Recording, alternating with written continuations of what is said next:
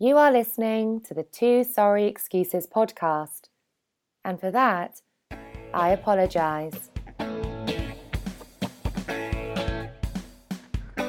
Hello, and thanks for downloading the Two Sorry Excuses podcast, recording live from the Rutgers University School of Labor Studies and Mediation Center. I'm your old pal Sanders. I'm your good buddy Liv. And if you're keeping score at home, this is episode 61, the sextuple overtime edition. Happy anniversary, Livy. Yeah, happy anniversary. I thought we were going to call this the asterisk edition.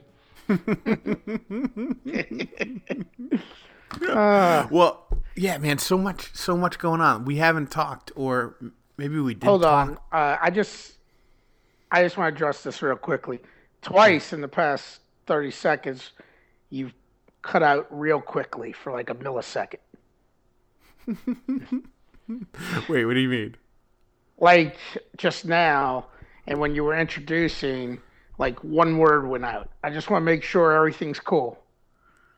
Oh, um, oh, I got what you're saying here. You, you're doing a little quality control because history dictates that we sometimes fuck this up. Yeah, I mean, I know we haven't fucked it up lately, but I just want to make sure there's, you know, since we're only like a minute in, that if there is a problem, we catch it now, as opposed to like 50 minutes in, you're like, fuck, we didn't record the whole thing. we haven't been recording for 40 minutes. Oh, that was, those days were terrible. Yeah, yeah. Um, we look to be okay. We All look right. to, we look to be okay. Um, so we, we got a bunch of stuff. I, I don't think we've talked since the uh, the NCAA dropped the hammer. Is that true? Yeah, we talked, and then the next day they dropped it, or two days later, I guess it was on the Friday, right? Or was it the Thursday? Whatever it was, it dropped after we, we recorded on Wednesday. Just Yeah. an app, and I was driving down uh, the good old uh, Garden State Parkway on on whatever day that was, and I get CBS Sports um, alerts. Okay. I got the CBS Sports app on my phone, and I only have it set to three teams: Syracuse University basketball, the Indianapolis Colts, and the Everton um, Football Club of the English Premier League. So I set it when a game is about to tip off, halftime, or a final score, and like um, news alerts. Yeah, so it's set when Syracuse is ready to get rammed up the ass. Right, right. And I was driving down the street, and and uh, I happened to see an alert, but since I was driving, I didn't pay much attention to it. But I saw um, vacate. That was Yeah. the only word that that I saw, and then like right on cue, literally thirty seconds later, um, maybe Fat Pat sent out a group text, and um, you had responded to it, but I couldn't find out what was going on. Yep, I responded, and that's where it died. Oh man. You should have been checking Twitter. Well, um, I always forget to check Twitter for That's newsworthy. that's the only reason I really have Twitter. You know, is for all that type of stuff. Like I got up in the morning, I looked at Twitter and said how the sanctions were going to be announced at friggin' noon Eastern time or whatever. So I was waiting for it. You know, Okay. I um, it came out right away, and I couldn't believe it. it came out. It must have come out on a Friday. Yeah, it was because Friday. Yeah. Friday was um, we had a little pizza party for my dad's birthday. Oh, nice. and um, I came home. Everybody was here, hooting and hollering. So there's like a circus going on, three rings. Kids are running around, dogs are barking, like the whole deal. And all I'm trying to do is get in front of Sports Center to find out what the sanctions are. And um, every time I go to watch it, somebody goes, "Oh man, how about that, huh? Can you believe those sanctions?" And I'm just like, I, I just want to know what they are. Yeah, So what did they end up being? They ended. I, I still don't even they know. vacated basically what's going to amount to 108 wins. okay. three scholarships. I we're losing three scholarships a year for four years. So twelve Okay. scholarships total for the basketball team. which probably in effect will actually start 2016 17. Yeah, if, if we already committed to giving the scholarships for next year, which I think we're basically at that level. Uh, they'll start at 2016 17. Uh, but I was reading something today actually about that because we're recruiting one other guy, this guy, Thomas Bryant, who I guess is originally from Rochester, and he's down to Syracuse, Kentucky, and Indiana. Okay. Super hot shot player.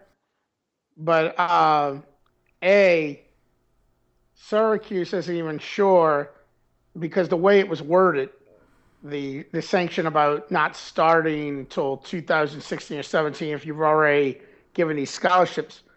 If the fact that he hasn't signed yet means that he can't come to Syracuse you know like it's worded awkwardly. Okay. so they're not even sure like the kid doesn't know Syracuse isn't sure what it means. So there's a story in the syracuse.com I believe today about that of course, the other issue is we need to run somebody off the team if he's going to come anyway. Because once McCullough got hurt, it meant he wasn't leaving, which means we'd be over the scholarship limit regardless. Right. Right. But it would be nice for him to somehow get there because we really would be damn good next year. Yeah. So, and of course, the postseason ban. And we got to give him back a bunch of money from the Big East tournaments and I guess maybe other, you know, when we played with uh, guys who uh, were ineligible technically. So, how far back are they going? Uh, May two. It's all the games. It's not. I think the sanctions start from the statute of limitations. They decided was going to be May 2003. So they picked out all the games since then in which ineligible players were on the court for academic reasons or the guys who were getting money from that YMCA guy.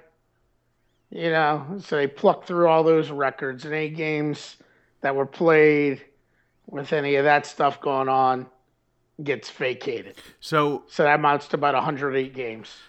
coincidentally, slash luckily, slash by accident, that it starts a month after. Well, The national I championship? actually that actually turns out to be by accident from what I was reading today because Syracuse.com did an article about that today because all these people are like, well, that's convenient right after they won the national championship. The shit that started in 2001 apparently was the stuff involving the drug testing bullshit. Yeah, yeah. But as far as NCAA was concerned, nobody was ineligible from that point on. And I I mean I might have misunderstood the story, but it sounded like they might have been saying that doesn't make you ineligible based on the drug stuff because I mean my leap to conclusion is that the drug issue is not an NCAA issue. Right, because each school is allowed to make up their own drug policy. Yes. You just need to enforce your own drug policy. Yes. And each school doesn't even need we don't we shouldn't even have one. Right, I think. right. Since you don't need one. Exactly. You know? And if anything, stuff that was revealed afterwards, if that's not reason to fire Doc Gross, I don't know what is. Okay, yeah. So what uh, what's his culpability in Doc Gross was the one who basically, I guess he, in the report, he kind of was blamed for changing the whole protocol of the drug testing thing. And I think it rests on the fact, uh, on the fact that, uh, and I know this because I remember talking to Casey Powell when I was in school and asking him about the drug policy. The first time they catch you smoking pot, they call your parents apparently Doc Gross was like, yeah, we don't need to be calling people's parents anymore. You know? Okay. So he was responsible for, and I guess they're supposed to be held out of practice and all that shit. But Doc Gross was like, nah, we don't, we'll take care of this shit. You know? And then another thing was, Doc Gross was the one that called the meeting to see how they could get Fab Melo uh, eligible.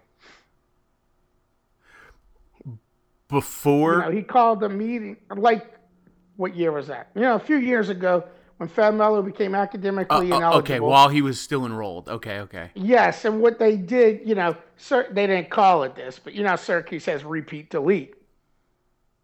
You know, Uh, if you repeat the class, yeah, yeah. even if you got a, if you got a C in a class, you could repeat it if you want to pull your grade up to an A. correct, right? Okay. You know, and you replace it with that. Well, I guess he had got a he passed the class, but not with a really good grade. So they were like, but they were like, if we repeat delete, you know, the professor will let him write a new paper for this class, and he'll he'll grade it. You know, so friggin' uh, Doc Gross called a meeting, and the professor's like, yeah, sure, we'll do that. You know, if he wants to write a new paper, and then apparently it was the guy, the uh, as he was called, the director of basketball operations, who was cited throughout the report. Him and like an assistant, basically a secretary or whatever, wrote the fucking paper. I j- And that really drew a red flag with the NCAA because the reason was he was ineligible, he missed a game, and right away he was eligible again. right. So that raised a red flag to the NCAA. It was like, well, that's fishy. We should investigate further. Because the investigation was already gone on into the old shit when that happened. Okay. You know, and then and then that happened and it was like, wait, what the hell's going on here? You know, so in in Fab Melo's defense, like he said at the time, that he has a problem with school because he really doesn't speak English. He just learned English. Right. He's from Brazil. Yes. It would have been so much better had Fab Melo decided to go to Louisville. So I just pulled up um, Dr. Daryl Gross's uh, Wikipedia page because I wanted to find out what year he became uh, AD. So I pull page. A couple interesting things. 2004, Uh, 2005. 2005. All right. 2005. Then it was it was right after the 2004 football season because he was hired on right at the time when we got blown out by Georgia Tech in that bowl game, and he gave Paul Pasqualoni like the vote of confidence, and they fired him in like the next week or something. Right. Yeah. His um, this must eat away at him. One, it's got no sidebar. You know how like Yeah. like a Wikipedia entry for an individual will have like a picture and a name and an age and a college. So he doesn't have one of those. He just has like a generic um, I'm surprised he didn't go make his you know, own. 15 line um, Wikipedia entry. Okay, so this is a, that's right. It's essentially an entry by like a public entry and not like an official page. In addition, Yes. it doesn't cite him as Dr. Daryl Gross. And he loves to be Dr. Daryl Gross. There are five lines about his Yep. Looking at right now. his resume. He was uh, he played football at UCal Davis. Um, he was a scout with Pete Carroll. Next paragraph, um, he worked at USC. He was part of the um, Pete Carroll um, administration, and then he was hired as the AD in 2005. The remaining half of his entry must have just gone up last week. Yeah, it says last edited four days ago by Arbor to SJ. And it says in 2015, and it essentially recounts the entire story that, that you had just told, Yep. um, which, I mean, is a it is a pretty pretty scathing indictment. Yeah. It's not only one of those things where it's on his watch, you know that that that gets to be kind of bullshit after a while. Yep. You know, like there's only so much you can control. That's why you have a staff. You tell this guy to do it, and he's in charge of it. And if he fucks up, well, then you know there's some repercussions. But the repercussion can be, hey, guess what, guy, you're fired. Yeah. Doesn't always have to come back. The buck doesn't always have to stop with the top dog. But these are things that he essentially has his hands in directly. Yep. I mean, situation like this, it does stop with him. You know, when he's arranging meetings to get a guy eligible, you know, I mean, that shit, it would be one thing if that shit was arranged by Boeheim, but the way I think about Boeheim doesn't even think about the academic side. He just wants to coach basketball. Right. You know.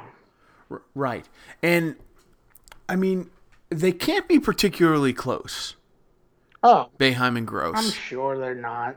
I ain't think about it. Know? been there for as long as I, he's been head coach for as long as I've been alive. You know.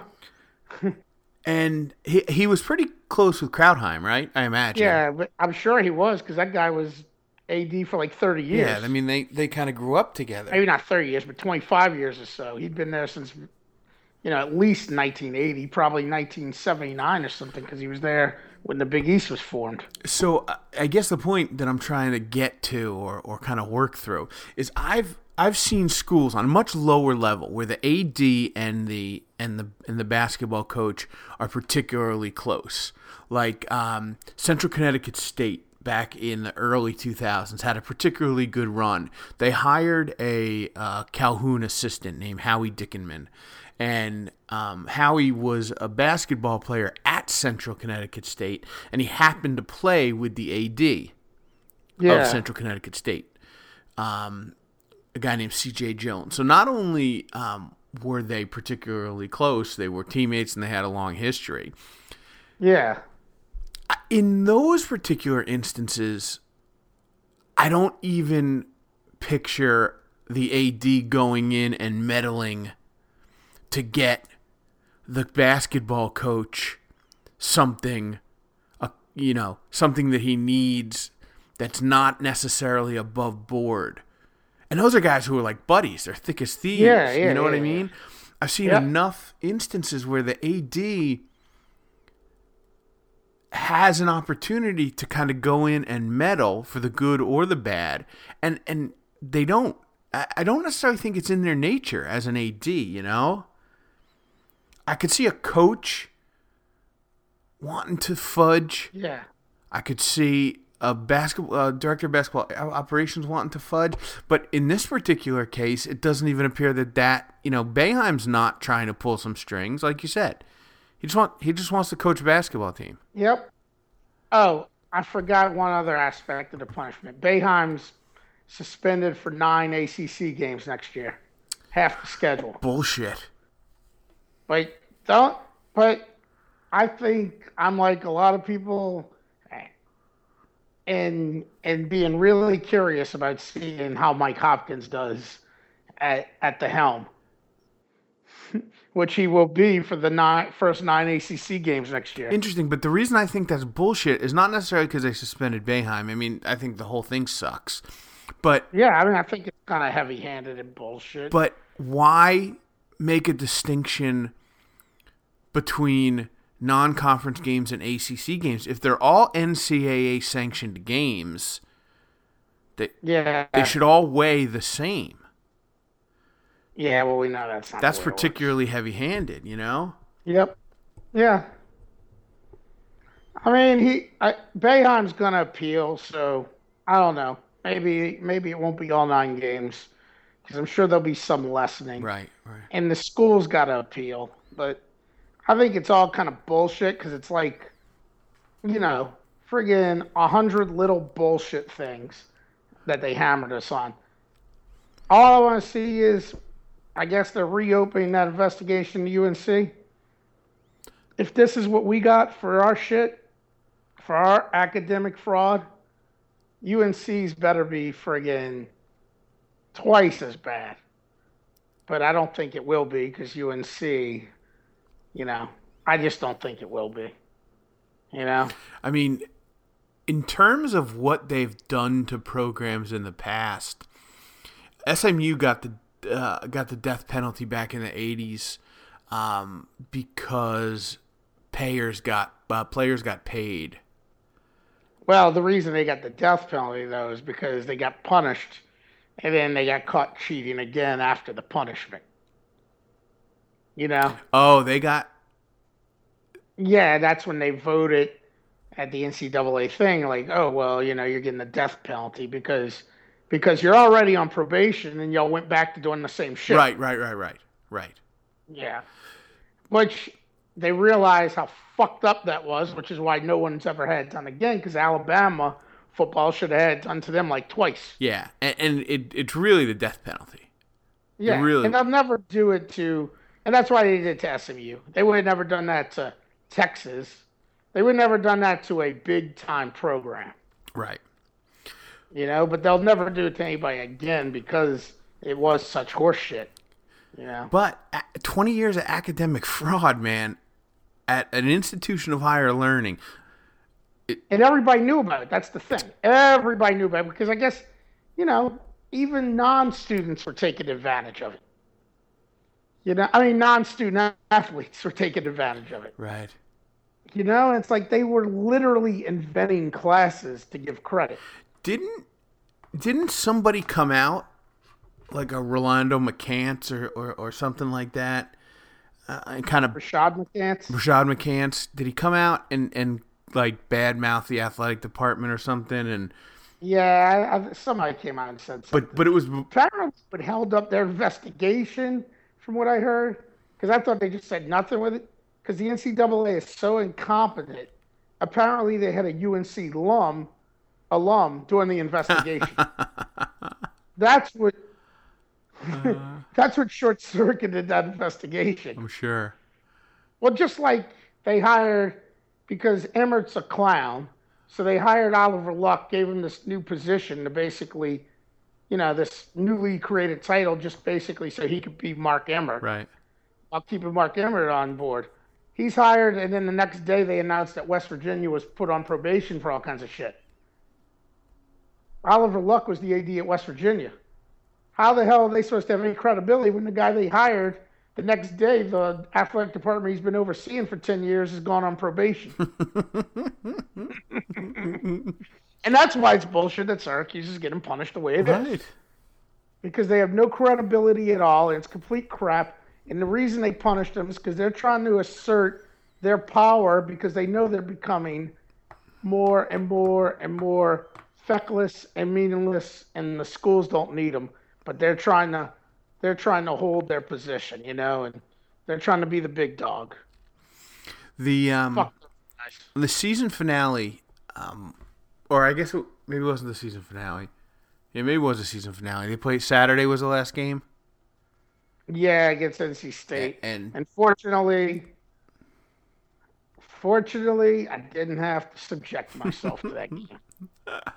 uh, Boeheim ended up ended up opting out of the press conference or whatnot, and it actually kind of became a um, a bit of a, a sports talk radio story up here because th- there's a big enough alumni base that He was in a no-win situation. He should have come out there, but then apparently it was coming out that the friggin' higher ups told him not to go out there. And I'm sure the reason they told him not to go out there is because he couldn't say anything. right, And the fear was that he would start friggin' saying "fuck those guys." right, which was Because he would have had to say no comment, no comment, no comment. You've seen Boeheim when he says no comment and he goes back and addresses the shit. right, which is great, uh, which I always find so entertaining. But the you know the the the the the classic um, sports talk radio refrain was, you know, you've got a responsibility to go out there. You know, you've got a you've got a responsibility to talk to the media. Okay, you don't want to talk about the sanctions, that's fine. Um, but come out here and say, um, I'm not here to talk about the sanctions. I'll talk about the sanctions next week. Um, As if, Uh, yeah, uh. but like as if they wouldn't sit there and keep asking Exactly right. Exactly know? right. it's uh, like it's a no-win situation, and um, luckily, luckily, luckily for me, because you know I I have a vested interest in it. Um, most of the folks that were calling to pipe up were were telling, um, you know, the host to to pipe down. You know, essentially, what what's he supposed to do? Shut up! It's a non-story. Move on. You know, Yeah, they always want to make something out of nothing. These assholes. and and up here, y- most of the time people jump on board. You know, just because they got nothing else better to do. They're sitting at home on a Saturday listening to sports talk radio. Um, but uh, no, yeah, nobody I mean, was if you're biting. sitting at home on Saturday listening to sports talk radio, you gotta get a freaking life. Right. I mean, think about that. You're not in your car. It's a Saturday. right, exactly. Who's sitting around the house listening to sports talk radio on Saturday? Get a friggin' life. Oh, I'll tell you what, man. Speaking of getting a life, I'm exhausted. I, uh, we were talking we were talking before we hit the record button. Um, I uh, this joining uh, joining the working class again has really, really just knocked me out. That's why they called him the working man. so I told you I'm working on that um, that NJIT project. Yes, Jersey Tech. Which yeah. has um, which has just kind of taken off. It's been like it's been nonstop since I got on board, and and um, the guy that I'm working with has um, has a bunch of other things he's in the middle of, and this thing just started up two weeks ago. So um, because of my background, uh, not only with um, NCAA but uh, sports management, sports marketing in general. He's like, listen, you can just kind of step into this and you won't have any issue. And he, he's been right. Like, there's no problem, but everything is like, we needed it yesterday, or hey, oh, geez, tomorrow morning we just found out we got to go do a video shoot. We don't have a staff. Can you go and, you know, scout the location, deal with the administration, you know, do all the logistics yeah. kind of stuff. So I have to, you know, kind of juggle a bunch of stuff, and and I'm I'm teaching the um, the athlete advisement um, program uh, Tuesday, Wednesday, Thursdays at night in Asbury. So I'm trekking back and yeah. forth, you know, just trying to to you know you know be in in multiple places and and you know create a, a schedule for myself that I've never really had to do before. Um, but in addition to that, a couple months ago, I, um, I, I mean, I was so hard up. Like I wasn't getting any work. The few projects that I have had were kind of um, uh, on hiatus, and they weren't ready to start back up again. So the chick who walks my dogs, um, remember her? She well, you never met her, but you would know of her because uh, when we were at the USC game, she had to come over and walk my dogs yeah, yeah. because we ended yep, up getting delayed. Um, she works for some catering company. Now, this is what, what she tells me. She tells me that she is the catering manager for a corporate catering company.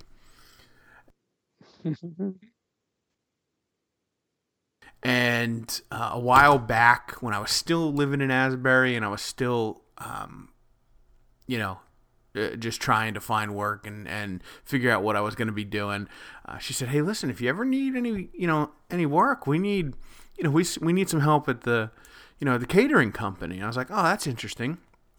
I kind of blew it off. I was like, "Well, whatever. I don't know anything about catering," and um, kind of lost touch and, and really didn't talk about it. But it came, I came to the point where like I literally had no money in my pocket, no disposable income so I called her up yeah. and I was like, "Hey, listen, um, you mentioned that that catering thing." She's like, "Oh yeah, come by this place and you know and and um, I'll introduce you to to the owner and whatever." So the catering company, and I'm I'm doing air quotes around catering company here. Yeah. Yes. Um, it's a pizza place. it's really what it is. It's uh, it's a pizza restaurant attached to a bar. Okay, yeah. So, so it really is a catering company. um, but what they they call that catering now, delivering a pizza and mozzarella. Right, mozzarella. Right, personal uh, catering. Yes. Um. Uh, so what they do is they um. Apparently, there's the the the cook, and he owns the restaurant part of the of the bar. Um, like when he was a kid, you know, 20 years ago or whatever, he got hooked up with with some doctor, befriend. He was a you know working at like whatever a TGI Fridays or something, and he got hooked up with this doctor. Told him he wanted to start his own restaurant, catering company, whatnot. So the doctor said, "Hey, listen, I get all these pharmaceutical reps that come into my office every week, yeah. and they bring lunch.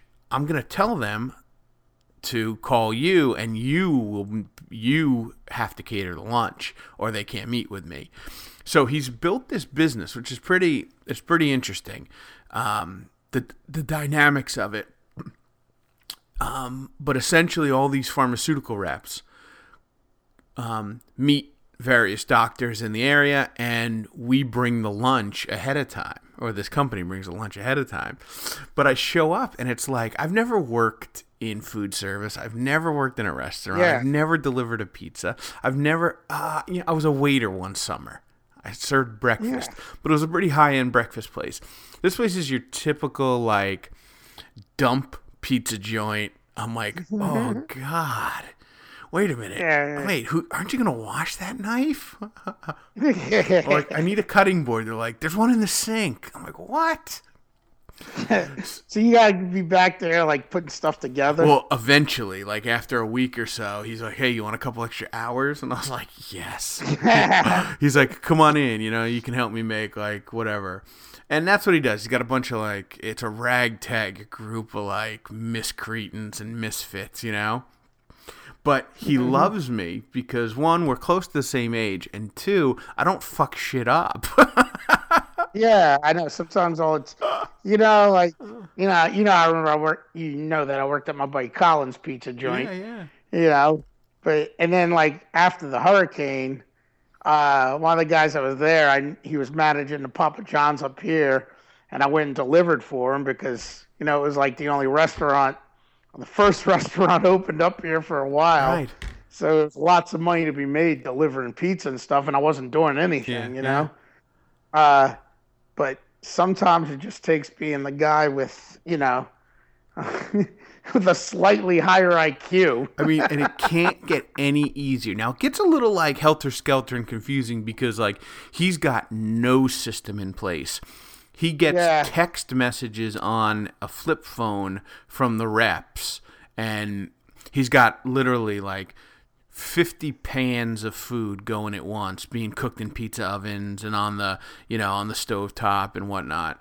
And the system is you come in you you find out what your assignment is. Now this is where they could make things a little easier on themselves. They could they could put up a sheet that says matt you're going to this office and this is the number of people that you're getting.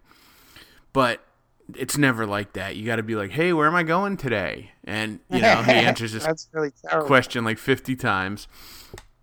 And so I find out where I'm going and then I look on the sheet and I find out how many people are the is it, it, the lunch is for. So it could be 4 people, it could be 25 people. So you grab the number that corresponds to your number on the dessert tray. So like it's in a tin and it's got like somebody with their fingernail writes 25. So there's 25 pieces of cake or whatever. So you grab that. Then you walk to the back and you grab a salad. And then you walk outside and in a shed is a bag with two bottles of soda and a bunch of cups. You look for the corresponding number and you grab it. You put it in your car and then you come back in and you wait for two trays. You get two hot trays. Now sometimes Yeah. there's hummus, sometimes there's a special order, maybe there's sandwiches, but generally speaking, that's the pattern. It took me 13 seconds to figure out what the most efficient way for me to do this was. and there are still people there who just don't get it. One chick um the other day left with she left without her food. It's not like leaving without like you know like the the side of Parmesan cheese they requested. exactly. You know, leaving without the friggin' primary thing. the food. yes. and um Uh, What the hell did she have with her then? she had the bags and the dessert. Oh, okay. but she left without the hot food. And she apparently um, waits tables like when the restaurant is open. I think they do pretty good business. There's only like ten tables in there, and he's got a pretty decent menu. It's like regulars come in, you know. yeah. Um, but she waits tables, and she is. Um, he says she does really good. Um, in the restaurant because everybody else was like, "What the fuck? She left without the food." Two things you Yeah. two things you need to know, which you could probably have already guessed already. One, she is really hot, and two, she is really hot. Yeah. And that's about it. That's all she has going for her. Yeah. And Yeah. um, like Sometimes that's all that's you need going for exactly. exactly. So she came back like she had left like a half an hour um, prior, and she came back and and you know grabbed her food and was like, she was like, oh, I got confused. I'm like, wow, there's four trays, and she had an assistant. she brought a friend along to help her. I got super confused. In between the two of them, they couldn't remember to grab the food. Right. But it's uh, there's an old lady, um, who I don't. Her husband goes with her, but he doesn't come in. She's like the point person. He sits out in the car, and we have to carry the food out to her car. I mean, they must be doing pretty good business to have all these people employed. Yeah, yeah. He does like um, he probably does like twenty five lunches, uh, you know, twenty five offices a day, something like that. Damn, that's pretty damn good. Yeah, and um, you know, it's all corporate um, hospitality accounts. Pharmaceuticals, they spend like like it's nobody's business. But Now, what about your friend, the uh, catering manager? she she is in charge when he's not when the when the owner chef is not there or his wife who does like a lot of the organization is not there. Okay. So it, technically, she manages something at some point. um, but it's um, you know he gives you cash and he pay and he gives you mileage. Yeah. So um, you know I, I t- yeah. how's he pay you the mileage? What percent? uh, t- it's like twenty cents a mile. Oh, So it's like you know half or whatever the the IRS rate is, but it covers. yeah. I mean, the way to do it, it was it was a percentage of your sales Uh, okay. was the mileage. Okay. You know, All right. and that could be really good sometimes. You know, Right. especially if you you got an efficient car. You know, Yeah. it's not so good if you're one of these guys. I see these guys driving like big ass SUVs and trucks. And I'm like, why are you driving something that gets such shitty mileage delivering pizza? At some point, you probably lose the money. Right. Right. See, my car is is pretty good with gas mileage, and I'm super efficient. Yeah, yeah. Like I know I know where I'm going, and he usually sends me back in a direction where I need to be. Yeah, So he's like, you know, he's like, where Have where else are you going today? And I'm like, uh, you know, I got a meeting in you know Lakewood. He's like, no problem, I got something for you. And I know where his where the hub of his business is, so I try to. The, the the shitty thing is is I don't know if he need it's not a set schedule, so like he texts every morning at Oh, eight o'clock You're basically on call. Es- essentially.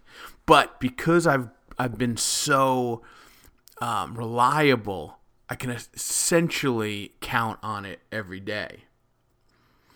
Oh, like okay. You know, I don't fuck up. He's, there's other people that he might be able to text before you, but he texts you because he knows you're not going to fuck it up. Exactly. Exactly. But the problem is now I'm so busy that I could use. It's only taken about two hours out of my morning, but it's taken out prime two hours. It's taken out 10 a.m. to oh, noon. Yeah, that's what I was to say. It's got to be right around lunchtime. Right. so during that time, like that's when I probably would have taken like an hour to go for a run or walk the dogs or do shit like that. But you know, I'm doing these catering runs.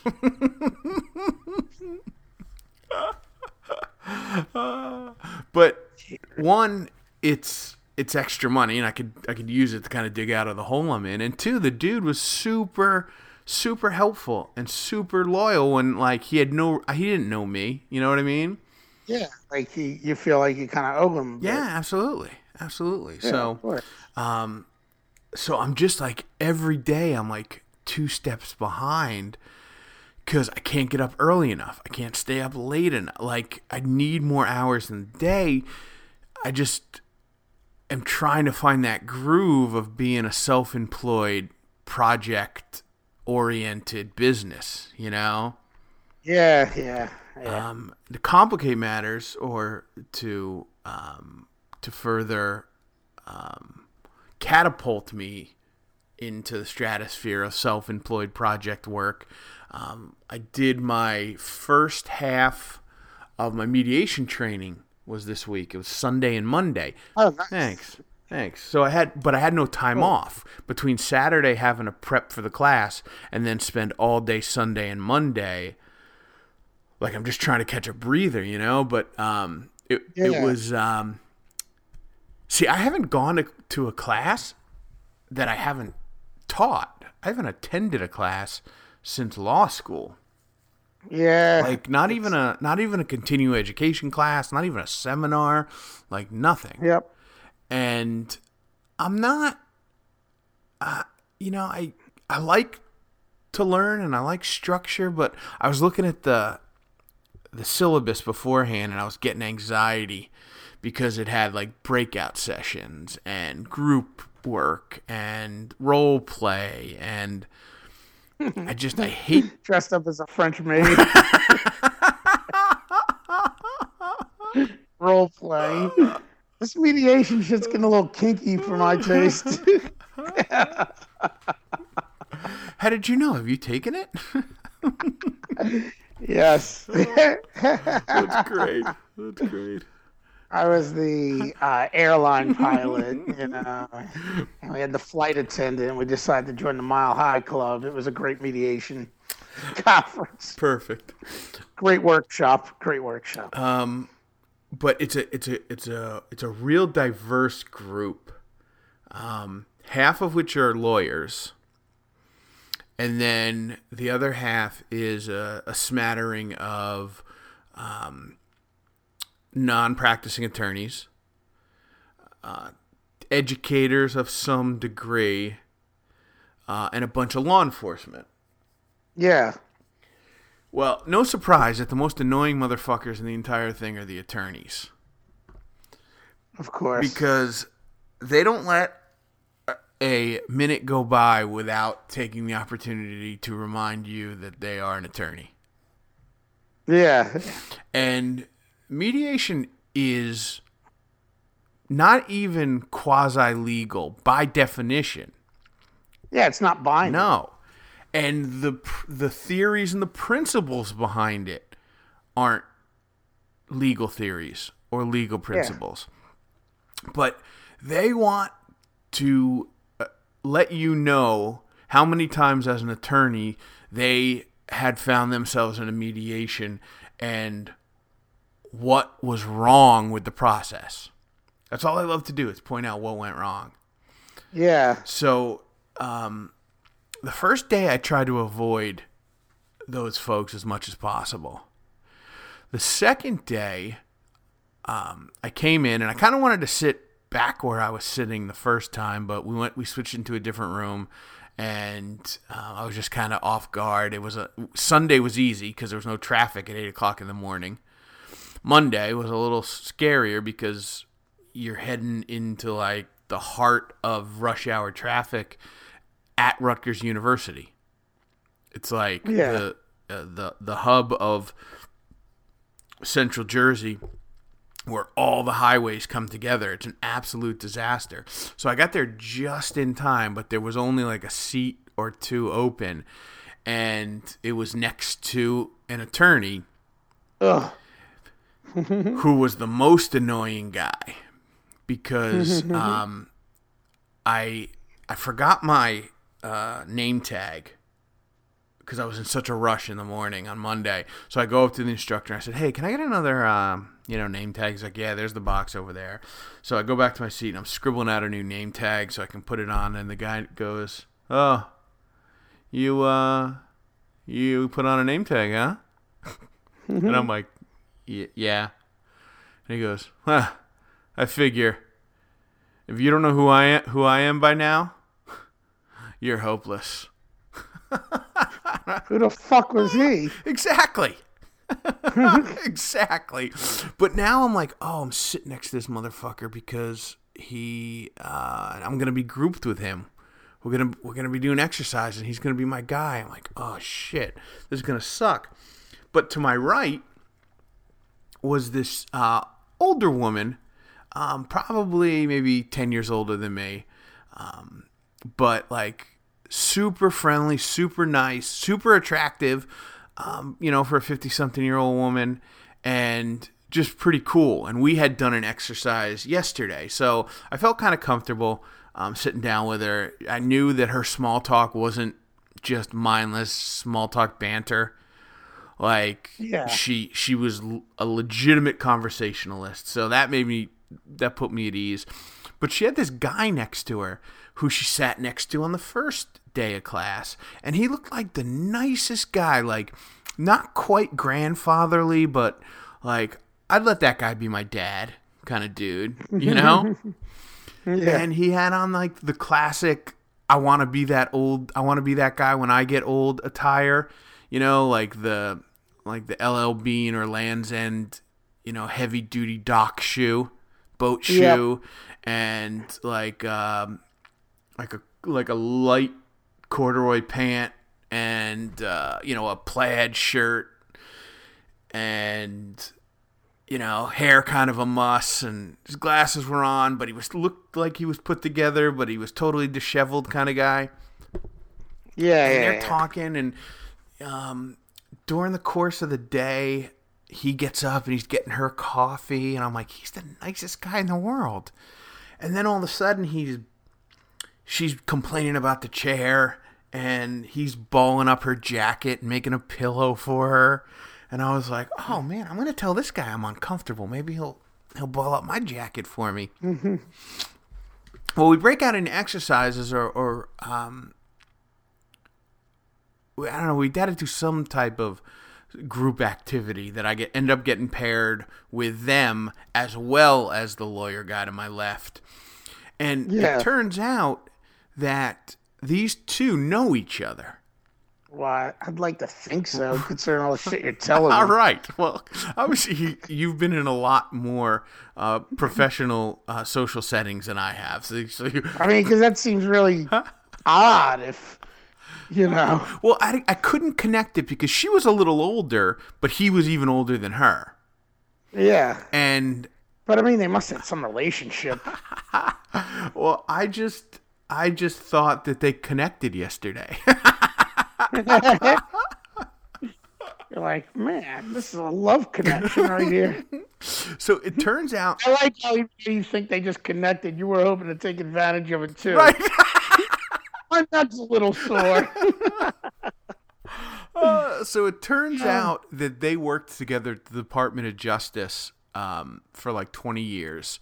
He was a uh, lead prosecutor. She was a forensic accountant, and they worked on tons of white collar crime together.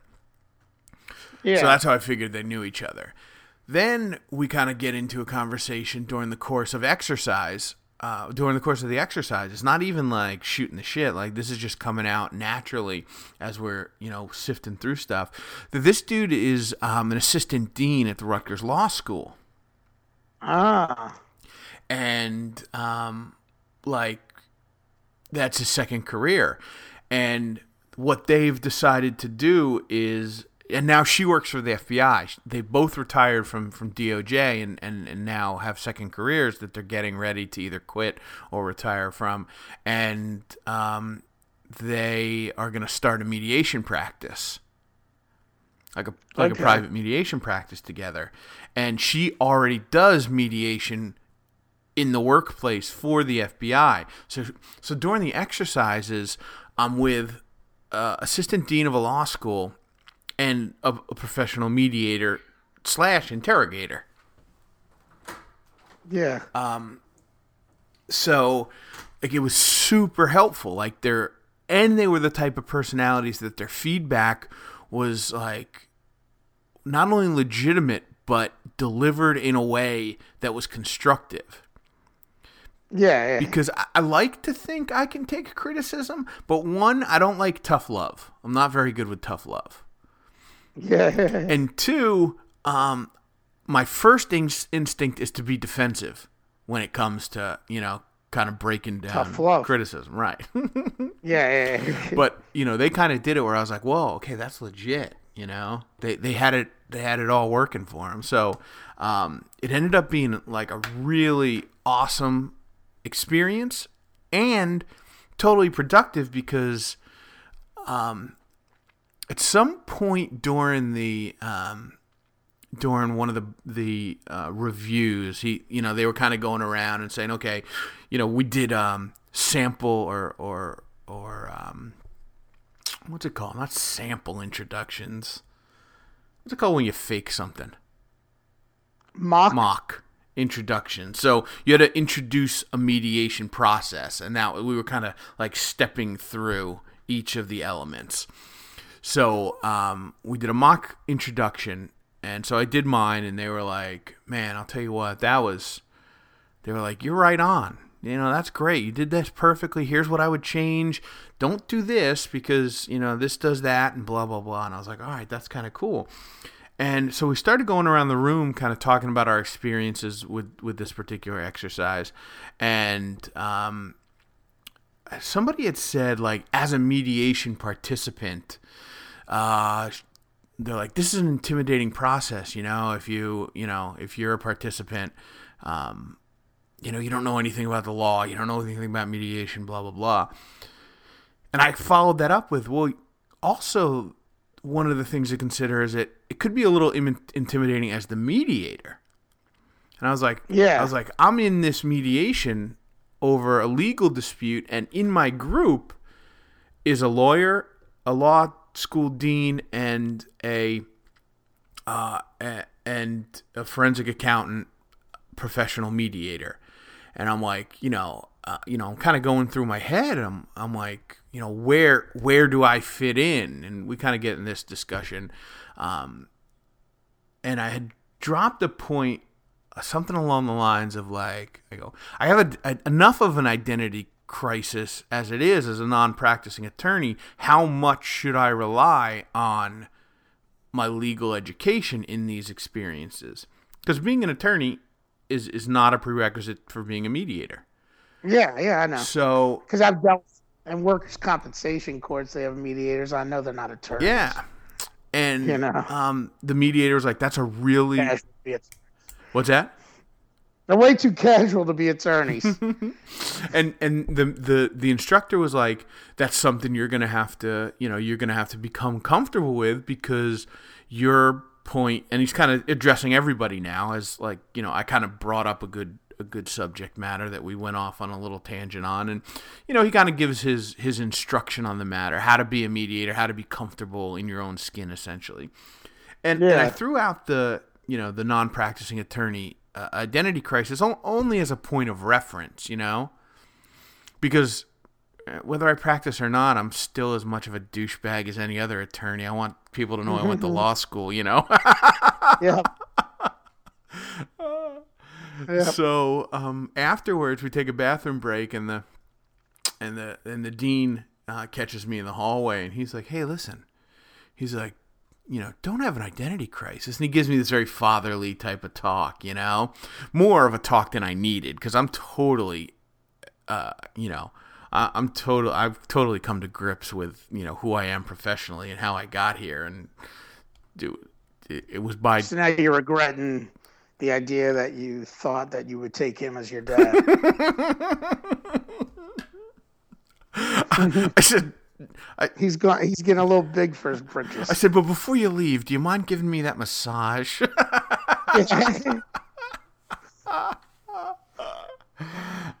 so that that's it, man. That's um, it's been a whirlwind couple uh, couple weeks, but uh, it's, uh, everything's coming up roses, man. That's good, man. Um, well, it's been a busy week for me too, but not that busy. uh, back to our issue with Syracuse. Yeah, yeah.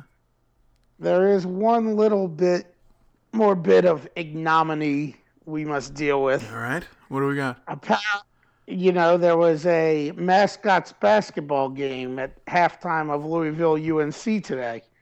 Well, guess what mascot wasn't at the mascots basketball game? Otto the Orange. Yes, since Syracuse isn't in the postseason ACC tourney, Otto was left out of the out of the bat the the ACC mascot basketball game. They banned the orange. They banned the fucking orange. yes, How petty is that? Yeah, well, I'm sure it's probably because Syracuse just never sent anybody there. right, right. Ah, it's good stuff, though. Um. Well, how many mascots play? Because how many teams are in the ACC? I think there's four, 15 basketball teams, I think. Oh, okay. So there's 14 out there, I guess. I think that's what it said. I think that's the number they're at now. Yeah, because there's 14 for football, and then they got Notre Dame for basketball. Oh yeah, I was gonna say who doesn't play football, but Notre Dame plays football independent. Um, I don't even know what's going on. Who? I- Maybe I heard Duke was winning.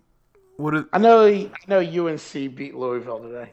I'm not paying attention to all this shit. You know? oh, but speaking of March Madness, I've had a. Uh, uh, I've had a little movement on the annual DeSantis uh, March Madness uh, Final Four bracket tournament pool. Oh, you found people interested? Well, you, you know, I was having kind of a crisis of faith with it, what to do with it. Um, yes. and uh, I don't, I forget whenever I put this this episode out. It took me a couple days to kind of get it up, but uh, like an hour after I put it up, I got a text from my brother, uh, Josh. Said, "Hey, listen, I just just listened to the latest episode, um, and uh, I re- I'm putting in an official request that the uh, annual DeSantis uh, Final Four March Madness bracket pool tournament goes back to its roots and not only scales back but scales all the way back to a almost uh, almost uh, original member participation only. Oh, damn. Yeah, so uh, the original participants were it was a six person pool. That was uh, myself, my mom, my dad, my brothers, Ange, and maybe my sister got in it. And I said specifically said, well, let me see here. I want to see if I can find the the text. Um, he said, okay, I'm all caught up on my podcast. I have somewhat of a suggestion. If you don't want to hear it, it's too bad because you've already started reading. Since the self imposed postseason ban that our beloved Orange put on themselves, I had planned to self impose a postseason bracket ban on myself. After listening to your podcast, I appreciate that the thought also crossed your mind. However, you almost talked me back into participating, which leads to my suggestion. By no means am I trying to strong arm you as the commissioner of our bracket, but if you would consider this year scaling back the field to our immediate family circa 2006, I would almost be guaranteed to get in. Hashtag free NJIT. My response was uh, ha ha ha ha ha, which is how I respond to almost most texts. Yes. Um, I had a similar thought myself. But what about guys like Liv and BP who really like the pool? It's like Solomon's baby. Where do you draw the line? yes. He said, I was ready to cut my in laws out at the knees from participating, so I'm probably not the best person to ask. nice. Said, ha ha ha ha ha. Nothing like hearing a transcript of text messages. Uh, I said, ha ha ha. Good point. I forgot about Bruce. Okay, let me think about it. And as always, thanks for downloading the Two Sorry Excuses podcast. Your old pal Sanders. Um, Bruce is his father-in-law who puts in three pools. The maximum you can put in is three. He puts in three pools every yes. year. And he's cutting Bruce out. Yeah. So, uh, I, I, I don't know. I'm gonna have to. I'm gonna make a decision relatively soon because the selection Sunday is Sunday, right? Yeah, yeah. Selection Sunday is Sunday. Um, I, I think I'm gonna go for a little bit of a. Selection Sunday's always on Sunday. I think I'm gonna go for a little wider berth than uh, than he is requesting, um, but Okay. but definitely uh, uh, definitely narrow down the field to something a little more uh, a little more Um, personal. That's fine. I mean, I'll have to just deal with Sean Reardon and all his friggin' degenerate gambling Well, I, buddies. I was gonna make it wide enough um, for you and BP. That was Oh, that's where I was. That's that works for That's me. where I was gonna include. So I'll still play with Sean Reardon and all his degenerate gambling buddies. Um, but this isn't I, I don't know why this year's having such an effect on me. Maybe because we know we're out. Um, 2008 was that the year we missed the tournament? Yeah, I believe so. Yeah, so that's a little different. That that sucked. Um, we also in our Syracuse lifetime, maybe it was just just before you, but we also were banned in 1993. Yeah, yeah, I, I do remember that. So I, I don't know why this one has such an effect on me. You know, in terms of like spoiling the the, the March Madness experience, but um, I think this is just so much harsher. Well, there's such a cloud around it, too, yeah, you know? yeah. That's what I'm thinking. This Sunday is the St. Patty's Day in front of my mom's house. So I'll be out there. And of course, it's Selection Sunday, and LSU is going to make the tournament. But assholes will be asking, what about Syracuse? because that's what, I was, that's what I was sick of talking about. Because last week, you know, I had a fancy baseball tournament. People were like, oh, what about Syracuse? I'm like, I'm so sick of talking about this shit. You know? Yeah, yeah, yeah. yeah. because you got to explain it to other people and tell them it's bullshit. Right. You know? what are you gonna do? um, here's uh, I do want to address this. I got uh, Saturday. I started getting emails back and forth with Fredo. Uh, his initial inquiry being he is apparently traveling through traveling through Argentina and Chile, Chile, and uh, his inquiry was why can't he be in the parade that on the float that we're doing, you know, which isn't a float, of course. Right. But you remember the conversation several weeks ago? Uh, I, you know, I responded. I was like, "There's no reason you couldn't be in it." And, you know, of course, he's like, "Well, there was something you were saying that alluded to me not being able to be in it." Right. I'm like, dude, I have no clue what the hell he said. now I not only do I have to listen to the podcasts to edit them, I also do listen to them when they're done. Um, I do remember we said something about Fredo, and my response was, "Your your position was he couldn't do something." My response was, "Why? Because he doesn't have a passport?" And you said, "No, he's got a passport." And then we went on to say what the dilemma was, but I don't remember exactly. Yeah, he's like, he's like, I shouldn't expect you to remember. He's like me listening to weeks later and expecting you to remember what you were talking about. I was like, well, I don't know what we said, but you're definitely invited for him. Watch it, then he'll come here and I'll realize this is why I didn't want Fredo. he always does this shit. 20 years later, he hasn't changed one bit. Not that I can think of anything that Fredo really does to piss me Right. off forever. right. I mean, he might have written on my face and marker while I was passed out drunk, but I did that to Fredo before. so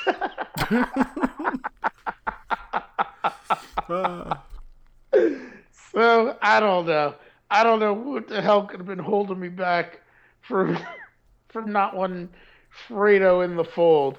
But Fredo, if you listen to this, you know, book your ticket now. You know, you might not have a parade to march in next year because we're kind of slackers on that type of uh-huh. stuff. Well, speaking of But you'll be able to drink with me. speaking of being slackers, I was just thinking about our bus trip. Um, Yes, exactly. we, we got a little Remember, we got a little work to do. Like, yeah, we're gonna do that now. You really got to get ahead on that. Ah, now we're like, you know, six months out. Sounded so far into the future, 15 months ago. All right, so here's what I'm gonna do. I'm gonna I'm gonna do some work on that this week, and if I don't have definitive answers or at least some type of blueprint next week, we'll put it to rest. But Okay. um, um Well, we still got to make it up there anyway. yeah, no doubt, no doubt. Yeah. Um, what else you got? Uh, I do want to note. Last week, I this was the thing I meant to mention. I went and saw Whiplash. I think on Monday night last oh week, yeah, yeah, which was phenomenal. And you saw it, right? yeah. Yeah. I fuck it. the movie's already been nominated. You know, he's already won the Oscar and everything. You can watch the movie. I'm not giving a spoiler, but at the very friggin' end, when they show where he's finally he finally got what he wanted out of the kid, and they'll show you his face, but they really won't. You know he's smiling, but they won't show you the actual smile. Right. I thought that was great. Yeah, that that ending to that movie was I thought it was phenomenal. the ending. it was unbelievable. I'll tell you what, it was it was like almost sixth sense kind of ending. Like I was like, no way. Yeah, yeah, yeah, yeah. You know what I mean? Yeah, yeah. Because he lulls you. The scene in the cafe, he just lulls you into like, oh man, he was just really all about, you know, helping. He yeah, just had a yeah. way about him that you know that like he thought he needed to do that. Wow, yeah, crazy, you know, which is what you'd expect. That's a, that's the typical Hollywood, you know, kind of story. You know, a badass with a mission, and you know he only has one speed. But the way that ending just kind of flipped that was uh, Yeah, well, I mean, crazy. the reality is he is a prick, but he knows, you know, Yeah, him being a prick is what makes people great. right, know, right. Yeah, he's like the Vince Lombardi of music teachers. phenomenal man and and you know now that i keep thinking about him as an actor what what an underrated actor uh, honestly Yeah. honestly i had no uh, of course i had an idea but i never made the connection that All those other all roles. those other roles that he played Yeah, yeah, yeah. eh, He's he's great, man. He was good in Burn After Reading. You ever see that? um no uh, i did see that but i hated that that was the brad pitt Well, what I loved about it, you know, he's like the guy in charge of everything. And at the end, after they see how they fucked up all these people's lives, it's like, well, we'll just put that away. it was just so dismissive, you know? right, right. i'll have to watch that movie again because it should have been way better than i thought it was yeah, maybe you just want a good frame of mind. yeah probably not I mean, I, I thought it was hilarious, the whole thing where it's like this top secret thing he's building. And, you know, you think it's going to be some kind of cloak and dagger type of thing. And it's a fucking machine.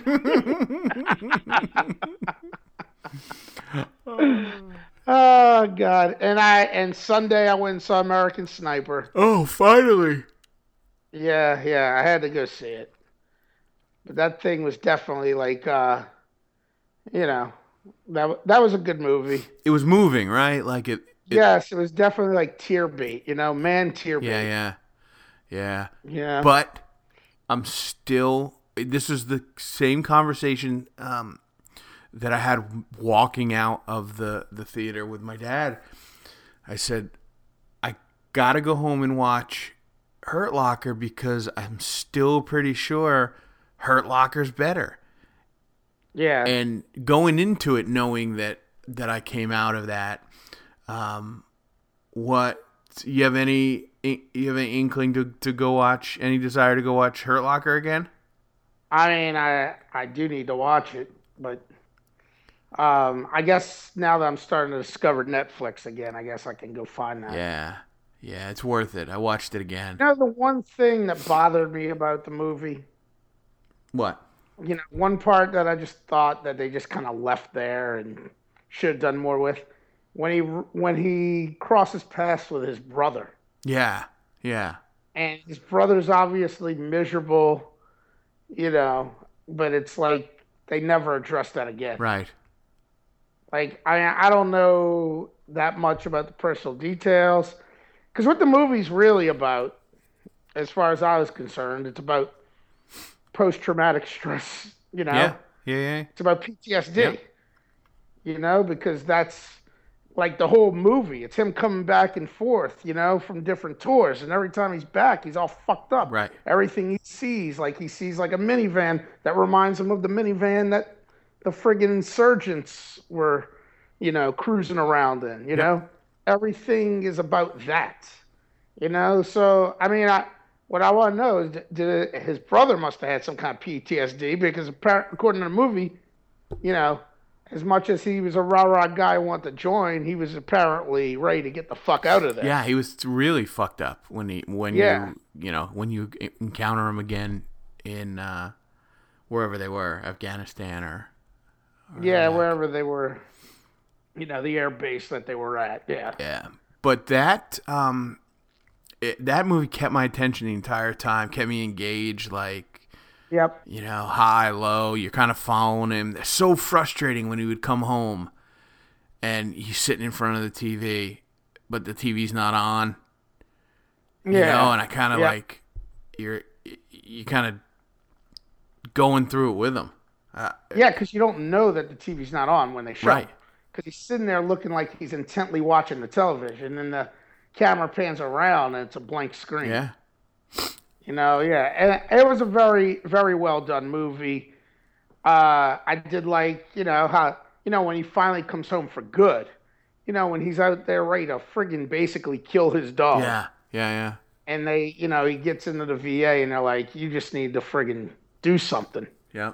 You know, and that's when he gets involved, which unfortunately is what led to him getting killed. Yeah. You know, helping veterans out. You know. We've um we talked about him before and and um he Bradley he just keeps getting better and better. Yeah, he was he was awesome at it, you know. But the thing is, like, I remember hearing about Chris Kyle originally because, you know, he also had some kind of, I guess it was in, I think it was even that book where he claimed he was sniping off the Superdome during Katrina, you know, Okay. which, you know, people are pretty sure that's bullshit because some of that evidence would have popped up. Right. You know. Right. But, uh, but I mean, I don't know. As far as whatever, he seems like he must have been actually a pretty decent dude. And if he wasn't, freaking Bradley Cooper does a really good job of making him seem like a decent dude. Yeah. You know? Um you know what I'm reading now is um the novel uh Silver Linings Playbook.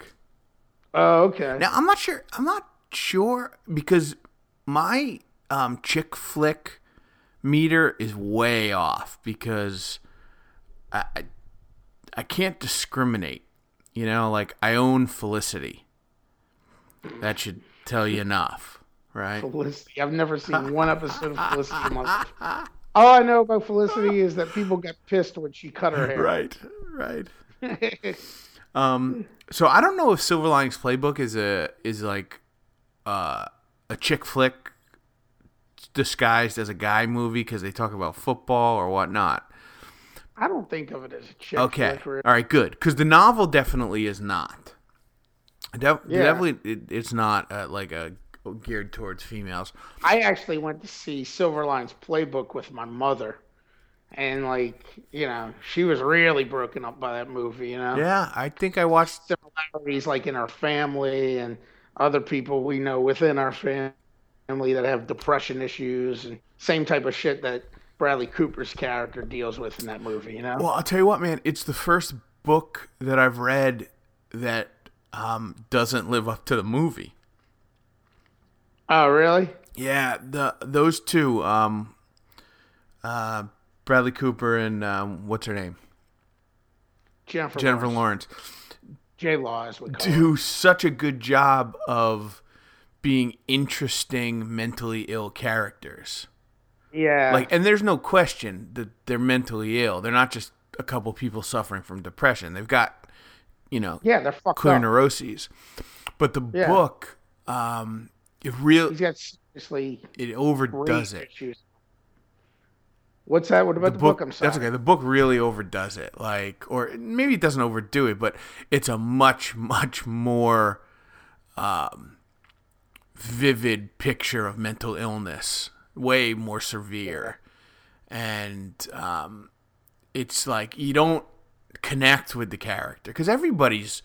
I mean, uh, we've never been in a mental institution, and and you know, you, you've probably not been uh, zombied out on Klonopin, but uh, uh, everybody's gone through a rough patch, and you know, gone Yeah. through some depression, and you know, had relationship problems, or you know, whatever. So there's you can connect on it on that level, and you're like, okay, I'm not crazy like this dude, but I I know what it feels like to you know to you know to try to be a better person or be a better version of myself or you know have a goal or try to work out or whatever it is the book, it makes no. You can't make a connection. You can't sympathize with the character. Like you sympathize with the character, but you don't empathize with the character. You're like, man, this this Yeah. guy's a real sucker. You know, he's a real sap. Poor dude. You know, he's got some serious problems. And um, I think half the movie is is Jennifer Lawrence. I think she's super funny and Yeah. like real witty. Obviously, she won an Oscar. You know, she did a really good job. Yes. That character's not in the book. It's in the book, but Yeah. I'm halfway through the book and she's only shown up twice. Like, Yeah, yeah. so that it's the first time that that's happened. Like that I've read a book that uh, the movie was better than. You know, that, that's that old adage. You know, you're the book's always better than the movie. Yep. Yep. It's true. So, but that was the first time. Not always. Yeah, not always true, but the first time I came across I it. think I know they got other. I just can't think of them right now, but I know they have other uh, movies like that where the movie was better than the book. You know. Now, there's sometimes Usually, it's not the way it works. like sometimes uh, I've come across movies that are just as good, like To Kill a Mockingbird. yeah. Like that's a pretty classic movie, and the book is is obviously a you know a a classic. But um, yeah, if you come across the uh, Silver Linings Playbook novel, don't bother. Don't- yeah. Don't bother. Fuck it. Fuck it. Good, because I'm not much of a reader anyway, so I'm not going to waste my time pretending to read that book. All right, man. What do you say? Uh, what do you say we? Shut Yeah, I mean, we can wrap it up here. Yeah, yeah. Um, all right, good stuff, man. Very good stuff. Um, whatever you got on tap, we'll finish up next week, and uh, we'll be in the middle of March Madness. Um, Yeah, all I would have said was how I was excited for the new shoes I got today. I still get excited over new shoes, but we've gone so long, I don't need to uh, run over that. you know, that was going to be filler if we needed it. Well, um, I'll tell you what. Break them in, Yeah, and uh, then you'll you'll have a whole week with them, and then we can really dissect it. Uh, we can really break it down next week. all right, perfect. I think I'll have moved on from the shoes by that point. All right, then. With apologies to Girk's brother. Uh, all All right, good night, We'll see you in Liv's new shoes next week.